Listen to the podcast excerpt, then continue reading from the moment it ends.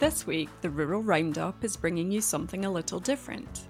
We spoke to six diversified farm businesses across Scotland, asking them about their journeys, the conversations they had along the way, and the decisions they had to make. This week, we're going to hear the story of Tina MacPhail from Grinneabhat Community Hub. Tina MacPhail has worked in hospitality for over 30 years, doing everything from dishwashing to accounting. The community has always played a large part in the role she's held, as Tina believes community and hospitality go hand in hand. Her current role with Grinneabhat Community Hub gives her the opportunity to stay true to her Isle of Lewis roots, her family, traditions, Gaelic language, and crofting, and allows her to pass it on to others. The UCBA or the Bragar and Arnol Community Trust in English, is the owner of the Grinneabhat Community Building in North Bragar, Isle of Lewis. The community is at the heart of the trust. The Grinneabhat Community Building provides community facilities, a community veg garden and market, an exhibition space with regularly changing features, a cafe, self catering accommodation for 12, one fully wheelchair accessible room, a laundrette, and an electric car charging point. The Bragar and Arnol Community Trust is a social enterprise, a small community organisation with big ideas, remaining true to itself, with community, family, Gaelic, and tradition at its heart. Callum Johnston, one of our FAS advisors and FAS TV producers, sat down with Tina to find out more about this fantastic community resource and how it helps the crofting community it serves. Tina, Iain, it's great to have you on the podcast this afternoon. Thank you for, for joining us. I wonder, just to kick things off, uh, Tina, could you introduce yourself and just give us a flavour of your role at Grinneabhat? My name's Tina MacPhail and I'm the manager at Grinneabhat. I came into that position in oh November 2020. It's a community organisation um, previous to that, it had been a school and it had been a school for about 134 years. So that's from about 1978, and the last class was taught in 2012. Once that happened, um, the local government decided that they wanted to close the school. Um, much to the dismay of the community, there was at that point there would be nothing left. There was no school, there was no daycare centre, there was no playgroup for children, and the community was really lost. Uh, there was nowhere, nothing for them to do, nowhere for them to socialise. It was a really difficult time. Uh, the local council decided that they put the school up for sale and after many meetings, the community decided that they wanted to take it over. So, about 10 years ago, the Bragar and Arnol Community Trust was developed and they bought the school back and they started doing fun days, they started doing coffee mornings, they started to um, kind of brunches, just kind of social social things, fun days, and they just used it as a meeting place, and they really proved that they needed it. Um, and then they stayed as a tight community, and they managed to secure funding from various bodies to the tune of one and a half million pounds. And the renovations of the school began in 2019 and they were obviously COVID had a major impact on that. So the renovations weren't completed until December 2020, and I started my job then. Um, and a lot of work had been done prior to that. So I suppose my job was to kind of take what had started it and develop it and um, preserve the history that had been created, the history that was there when it was a school and the history that had been there um, previous to that and just building it. A lot of work had been done by so many people. So I had a big a big task. But I must say it's just been a hugely enjoyable one, particularly for the last two years. It's been incredible. That's brilliant. What an amazing uh, background. Now, I'm also um, joined uh, today by my colleague, Iain MacMillan, who is a senior agricultural consultant uh, based um, in our Stornoway SAC consulting office. So, Iain, um, I wonder just briefly, could you just tell us a little bit about your work and what's been passing over your desk recently? Uh, well, I'm Iain MacMillan and I'm a native from Lewis. Um, I, I've worked in in SAC for over 16 years, longest job I've ever stuck. Uh, so I must be liking something about it. Um, the job is the most varied thing I've ever come in across in my life, from sheep records uh, into regulatory work, whether it's assignations or sublets.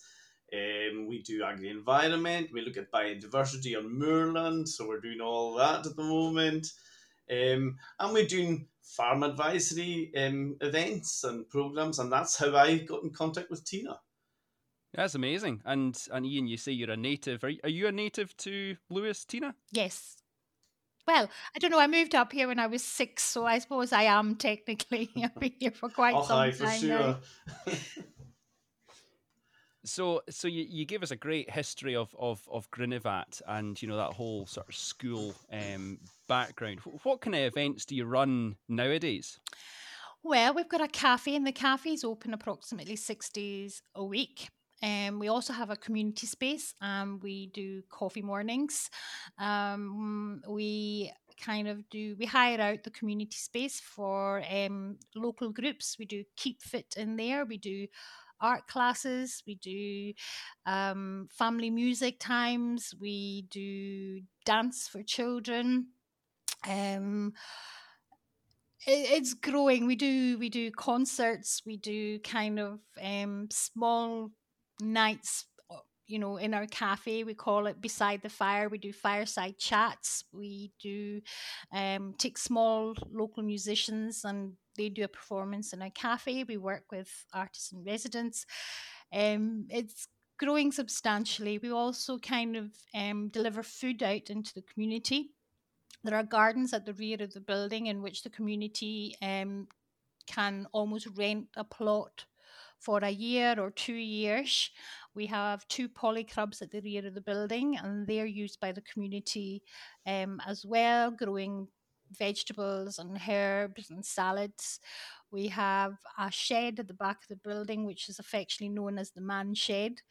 Um, the man shed is used by, again, the male members of the community. They were tired of sitting listening to the women at, chatting um, at the coffee mornings and they wanted a space of their own and they wanted a place where they could repair things. So we received funding in order to buy, to put the man shed in place. Um, the man shed's been used for quite a lot of things recently. Um, we actually used it as a stall during the Scottish Opera, who we had in our car park, um, and we used to sell fruit juice and refreshments from the man shed too. So quite diverse things that happen. Um, at Grinneabhat, we've also got a hostel um, as well, and the hostel kind of takes kind of raises funds for the charitable element of it. Um, Braggon Arnol Community Trust is a charity, so Hostel is able to give us an, an income. Um, and we do find that between the months of mm, probably, I'd say March to June are our busiest times in there. But with the people that come into our hostel, we want to make them part of the community. That's part. That's probably where our strength lies. Is people come to us as strangers and they leave us as friends, and that's happened numerous times throughout throughout the year. I mentioned we've got a community shop, so um, it's not a community shop; it's an honesty shop, and uh, it's people in the local community are able to either make preserves they can make hats socks and they can sell them in this honesty shop. And then the money that's made from that um, goes back into the community again. So it's um, somebody's way of just earning a little bit of extra money um, we've started a new thing now called Barter Saturday. With the success of the polycrubs and kind of just people kind of being more sustainable. They've had such surplus of veg. So we've said barter Saturday, come along and you can barter with your next door neighbour for six eggs or um, six carrots or a bag of potatoes. So that went down. That was a new thing that we tried and we're hoping to continue with that. You, you mentioned there that you're growing, um, you know, you're growing produce in in polycrubs. It's been oh, it's got to be about three years uh, since I was last over in Lewis. Um, and I wonder, Ian, you know, when I was last across, there was a real, you know, boom in, you know, crofters putting up polycrubs. Is that still the case? Yeah, that has that has not stopped. Um, it the way our climate has changed, and our climate has really changed. Um, from I mean, I've lived here all my life. Um, our winters are wetter, uh, milder, as we're experiencing at the moment. Um, but it's much much windier. We're much we're so exposed here, and the polycrub, that rigid structure of a polytunnel, which is fiberglass uh, system with wood on the base, um, offers people an extended season. They can grow a larger uh, amount of crops. Um, and it's interesting to see how people are just sort of evolving in how they use them initially they think they can just grow regular vegetables in it, whether it's potatoes or cabbages or whatever, and then they soon realize they've got to have more control on things. They have a broader range. They can have successive crops, and it's um it's it's maybe businesses that um, uh, people are developing that you would never ever had that opportunity before. And because if you're on a croft in particular, you can access funding through the uh, Crofting Agricultural Grant Scheme to support you to um, to erect one of these polycrubs because nothing nowadays is cheap. So any assistance is greatly welcomed, and in, the more we can encourage to do this, the greater the wide, the network of people who can supply produce in our communities. And I think Tina would say, you'd say, you know, if you could source more veg than that, I think it would be something you'd be looking to to do, oh, wouldn't it? One hundred percent, absolutely. Um, we would do that all the time, time if we could. Do you um, use that in your cafe? Do you use local food in your cafe if you can? We'd use it in the cafe, and if people wanted to sell it through our honesty shop, we would do we would do that um, as well. And when we did the barter Saturday, what didn't sell or what what they were unable to swap at barter Saturday, we actually sold through the honesty shop. Um, and it goes down in that. People love that. People want to taste fresh, local produce. They, they don't want to be reliant on the supermarkets anymore. And I think it's fantastic. I'm interested, Tina. You, you mentioned earlier that part or all of I'm not quite sure just how much if it's the whole business is is set up as a as a charity is that right how does that work in practice is it a social enterprise it's a social enterprise yeah so what what is a what is a social enterprise how how does that work um, a social enterprise is just about, I suppose the the, the clue is in the name. It's a, it's it's there. It's a charity, but you're actually being able to provide for yourself as well, and you're operating it as a business. So while it is a charity, it is it is actually a business. I think that's the most important aspect of it. We don't, you know, we don't rely on donations. Donations are good. There are projects that we will need funding for, but we try and be as sufficient as we as we can be. Um, so any money that's generated by the cafe or by the hostel gets put back into the business again. Who, who tends to be your your sort of customer base? Because I'd imagine that it's you know it's probably quite varied. You know, you've got a tourism element but then you've also got you know a local community element. So how would you define your customers if that's even possible? I, I don't know. Um, well, in our first year, it was quite easy to do because we had to do track and trace with all our customers. And at that time, I would estimate that 75% of trade just coming through our cafe area was local trade. Um, and by local, I don't mean just from the villages of Bragar and Arnol. I mean from from the Isle of Lewis, um, and they're coming as far away as Scalpay in Harris and Point. A lot of people were almost bypassing Stornoway to come across to us. But maybe one of the reasons where we were quite new. The hostel element is again, which was quite surprising. Uh, in our first year, I would say it was half and half. We had a lot of people staying in the hospital that hostel that had family connections Um, and we actually had a local group staying in the hostel for two three days as well. Your, our hostel, I suppose, is more for the visitors to the island, those that are doing the Hebridean Way, or say, whatever, for example, due to the, the weather, the weather can change so rapidly. Um, and people have been camping, they'll come to the hostel and spend a couple of nights there. In the last year, I would say, particularly in our cafe area, I would say almost 100% are people from the Isle of Lewis basically just coming into the cafe. And I think it was a big, I think the community had been concerned that the cafe would just be used to generate income and that the tourists would be catered for more than more than the local people were. And that's not actually been been the case for us for us anyway. Um, and the community had been so supportive to us from the very very beginning and they continue to do so. That's really interesting how you know it's you know the community community's really bought into it as well. Um, yeah. why would you say you know you're obviously in a in quite a remote rural part of Scotland. So, you know, why would you say, Tina, it's important to, to, to bring people together, particularly in remote communities? Um, I've kind of been discussing this with kind of the staff at Grinneabhat. I think with Bragar and Arnol, they're one of the oldest communities in the Outer Hebrides, particularly on the west coast of Lewis. And they've always had, particularly Bragar and Arnol, have always had a very strong sense of community. I think what we've found going, even growing up, you, you, you came to Bragar and Arnol as a as a stranger, but you left with with friends. And I think being in a community and pulling together, it's I can't. It's a difficult question to answer. I can't actually pinpoint. Community means so many different things to so many to so many people, and I have so many gifted people in my community. Um, and I think during COVID, people came together a lot more.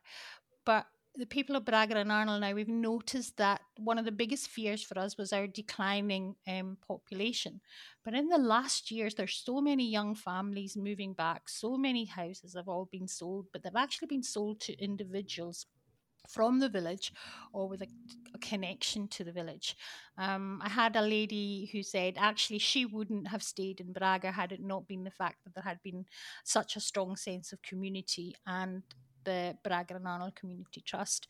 But it is when you when you define community, it's it's a difficult. I think that's a difficult thing to do because community means so many different things to most, to so many people. But it's about preserving what your community has, preserving its culture, preserving its history, um, and educating the next and educating the next generation, I suppose. Yeah, I, noticed, you know, I had a quick scan of your website before this this podcast uh, recording, and and one thing that clearly comes across is that you guys are very keen to celebrate and promote your culture, your your heritage, and also the language of the islands as well. You know, why would you say it's important to continue these traditions? If they're not continued, they're lost forever. If we don't pass on these traditions that we have, if we don't pass on the stories that you know that I heard or that my grandmother heard, they're lost forever. And I think that's that's that's really sad. I mean, I remember so many of the stories, um, and I think we rely so much on computers. The art of storytelling has actually to gone now. Gaelic Gaelic language will disappear, and that's the last thing any of us need. We need to treasure what we have and and and and treat it like a treasure because it's invaluable. You can't put a price on it. Yeah, I, I, I totally agree. And and Iain, are you finding the same? You know, in the crofting community, it's it's really important to keep these traditions alive. Absolutely. Um, it, it, it's what's happening actually in crofting out here in the islands may not reflect what's happening in other areas we, we're beginning to see some younger people, more women coming into agriculture, but more traditional crofting practices that we, were uh, here in the past, whether how they utilize the ground, uh, how stock are managed, what type of stock is being used. That's all. It's almost like it's coming back. um, maybe we don't have sort of cultural centres on that. Um, you know, the island's much bigger than people actually think, Lewis and Harris. But when you have something like like a Grinneabhat in the community and the blend of everything that they're offering, whether it be from the food, from the cultural events, I think one of the things they're really good at, hats off to Tina and her team, is how how the offer sort of it, it keeps on varying, it keeps your interest. Um, there's there's loads of like small cultural events. There's local artists. There's people coming in, like you said, Scottish Opera coming in. I mean, goodness me, who ever thought that was going to happen over in Bragar? You, you just never think that. But I'll tell you, I I don't know how many times I tried to get into the centre, and it's it's packed. It, it is packed. It is packed with local people. Um, it's an opportunity for pe- people to meet together and talk, and that social interaction is so important. And for me as a crofter, you know, coming to a place where I can, you know, go into the museum and thing, see artifacts from a community and that, ah, it's a great thing to have in our community. And the more we have it, the better. Absolutely. So, Tina, who, who were the key people uh, involved in Grinneabhat, you know, are involved in, you know, coming up with new ideas? You know, surely there must be other people involved in, in these events, running the events, thinking of the ideas who else is involved um, that perhaps you know we can give recognition to today on, on the podcast with coming up with ideas and thinking of new things for the future? Oh, help! Uh, we've got our community officer, Murdo Morrison. So he deal, you know, he's with the community. He's out there. He's talking to people, and he also does the Gaelic element as well. Um, we've got Christine McLeod, and she helps with all our Gaelic classes. Um, Katrina Campbell, who was one of the founding members of of UCBA. Um, and without her, I don't think the building would be there. Anne Campbell, and she does the artistic element. Um, so all of our exhibitions go through Anne Campbell, um, John McLeod. We have Gordon Williamson, who's our chairman, and he's done most, if if not all, the work in landscaping um, the grounds outside Grinneabhat. We also had Ali Williamson, who was there before I was, and he had done so much in the community with young people and um, the adults. He was the, really the one that developed the gardens in the first place. Um, another gentleman, Callum and Catherine, they had done a lot of research into the history of the school and had gone back and looked at all the records that there were. There's just so many people. I, I, you know, they're a gifted bunch of people. They all have such amazing skills, and uh, I, there's too many of them. There's actually too many of them to name. But I mean, I must say that I've got a, a trust that are 100% behind us. They're, lo- they're, you know, they're local. They know what it means to be a local person, um, and they put their heart and soul into everything. You know that that that we do. So when there's an event on, I can guarantee you that at least three members of my trust are going to be at that event. And we've had some, you know, as Iain said, we've done the Scottish Opera. Um, we've just actually had a dancer from Germany who has um, created a dance to Gaelic poetry and another dance to Gaelic to Gaelic song. So you can see how diverse that we actually are. And it's just about listening to the community and listening to the people that I actually have working with me and for me and just kind of developing their ideas um, as well. Tell us, Tina, about the staff that you got at Grinneabhat. Are they are they all local people? Where do they come from? Well, when the business plan for Grinneabhat was developed, they said that they would employ, say, a full time member of staff and a part time member of staff. At the height of the season, I had 13 members of staff, um, including myself. Eight of us are actually from the villages of Bragar and Arnol, which is some feat in itself. We do have up to 15 volunteers as well. So, with the volunteers, they will help us distribute food in the community, they will help in the gardens, um, they'll help at community fund days.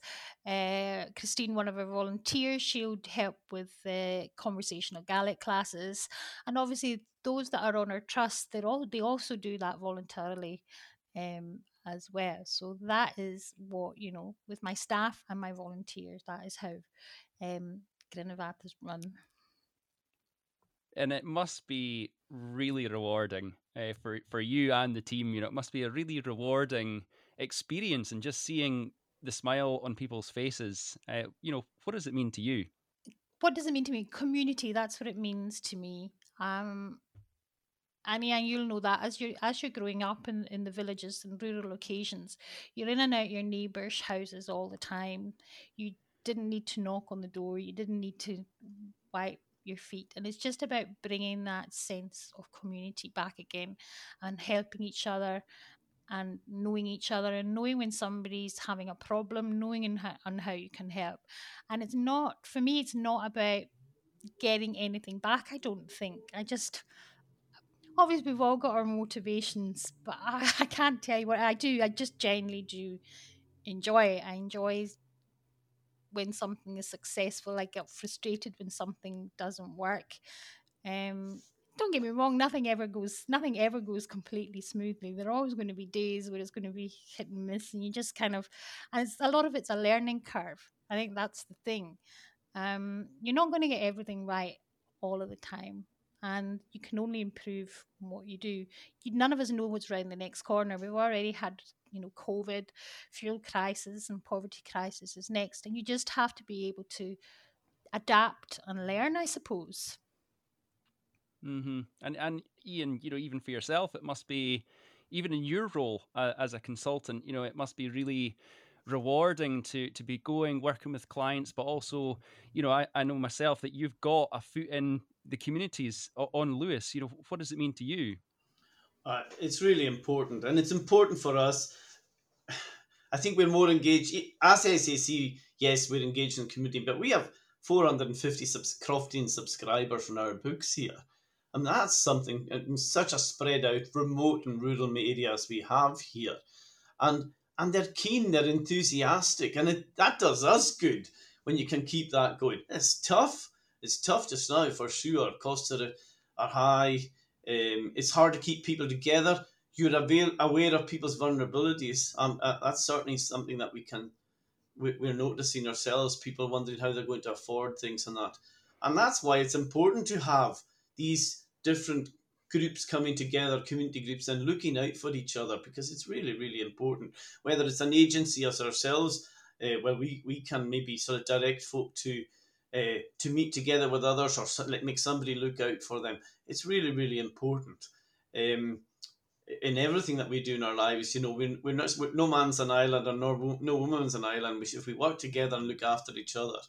Um, things that are changing though in all my time on here is the, the cultural aspect of things has really changed. And I see with our young people opportunities for music and that. We didn't have that when we were young. I'm making myself out to be really old. I hope not too old, but you know, my kids now play, play two are fiddle players, one plays the pipes and one's on the guitar. It's a noisy house, but we never had that opportunity. And you see that cultural development. The same with Gaelic and Gaelic events and community events. Everything used to be in Stornoway. It's not in Stornoway anymore. Um, we have events out in the community. We held an event recently, actually, out at Grinneabhat, uh, where we did uh, a meeting on boxed veg and we had a demo of food, and then we had a great spread of of food uh, laid on for us there. It, it, it's it's superb. What what the likes of Tina and her teams do in the community is it's amazing. It, it's really worth seeing and worth going to visit them. Uh, but you're going to struggle to get through the door because it's pretty busy. He's not lying. It is. It is busy. No. It can some days can be quite overwhelming. I have to say. So, so finally, Tina, just to, to round things up, what what's what's next for Grinneabhat, and how can people find out more? Um, well, they can find out more by going on our Facebook page, is the ideal way, or you can go onto our website and keep an eye on there. You can see what we've been up to with regards to artisan residence. Um, and I don't really want to say too much about what's happening next. I'm kind of keeping things under wraps for now. But I think it is. First and foremost is community. We are working with FareShare Scotland. We are delivering food packages to um, some of the communities, and we're trying to kind of do that, you know, while in the Bragar and Arnol area, but also spread further afield. Um, I have one or two plans for the next couple of months, so all I can say is watch watch this space. But community is very much at the heart, and that's what it is. Um, you know, and it's about kind of being sustainable. It's about making people want, you know, giving people a reason to come and visit us. Um, and I think that's the main thing. And actually, for me, it's just knowing that the community have been so supportive. I get my chance to thank them, and they come and thank me by spending a little bit of money in the cafe. And actually, since we work with the young in the summertime, um, I've had a lady who's actually wanting to come and supply the cafe with um, vegetables. In fact, she came to see me the other day, so that was absolutely, absolutely fantastic. So, if more people want to hmm. do that, amazing. Brilliant. So yeah, watch this space as you as you say.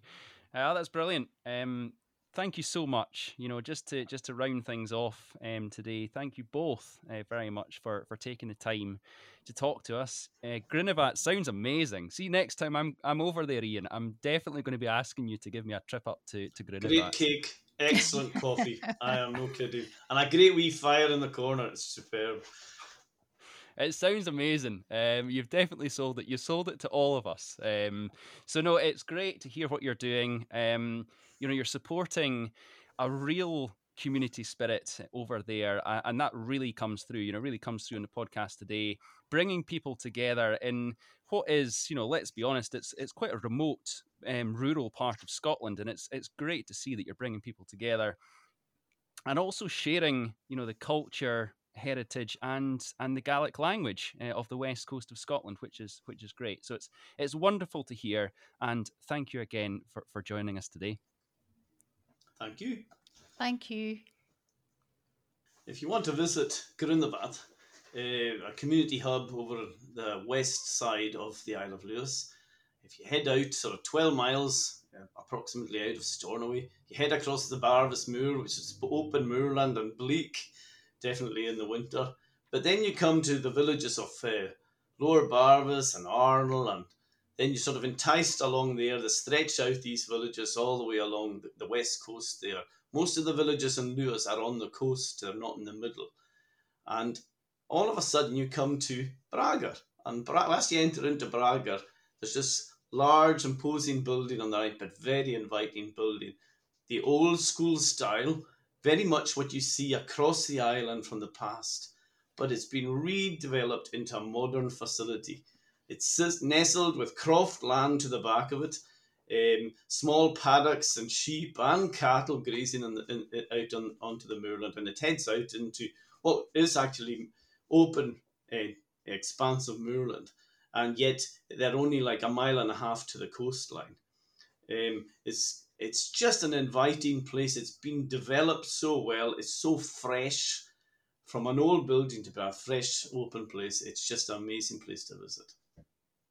If you are interested in crofting culture, community, and heritage, similar to Grinneabhat, you can check out another podcast uh, where my colleague Mary Jane Laurie interviews Chris Dyer from Bressay. Um, he is based at Garth's Croft so I would fully recommend that podcast, and it is also available on Fast Sounds in the Agriculture podcast channel. Thanks so much for listening to this bonus episode of the Rural Roundup. You can find out more about the businesses and the people featured through the links in the show notes. If you enjoyed this story, please share it with others that you think would enjoy it. And don't forget to subscribe to the channel to get our regular fortnightly episodes as soon as they're released.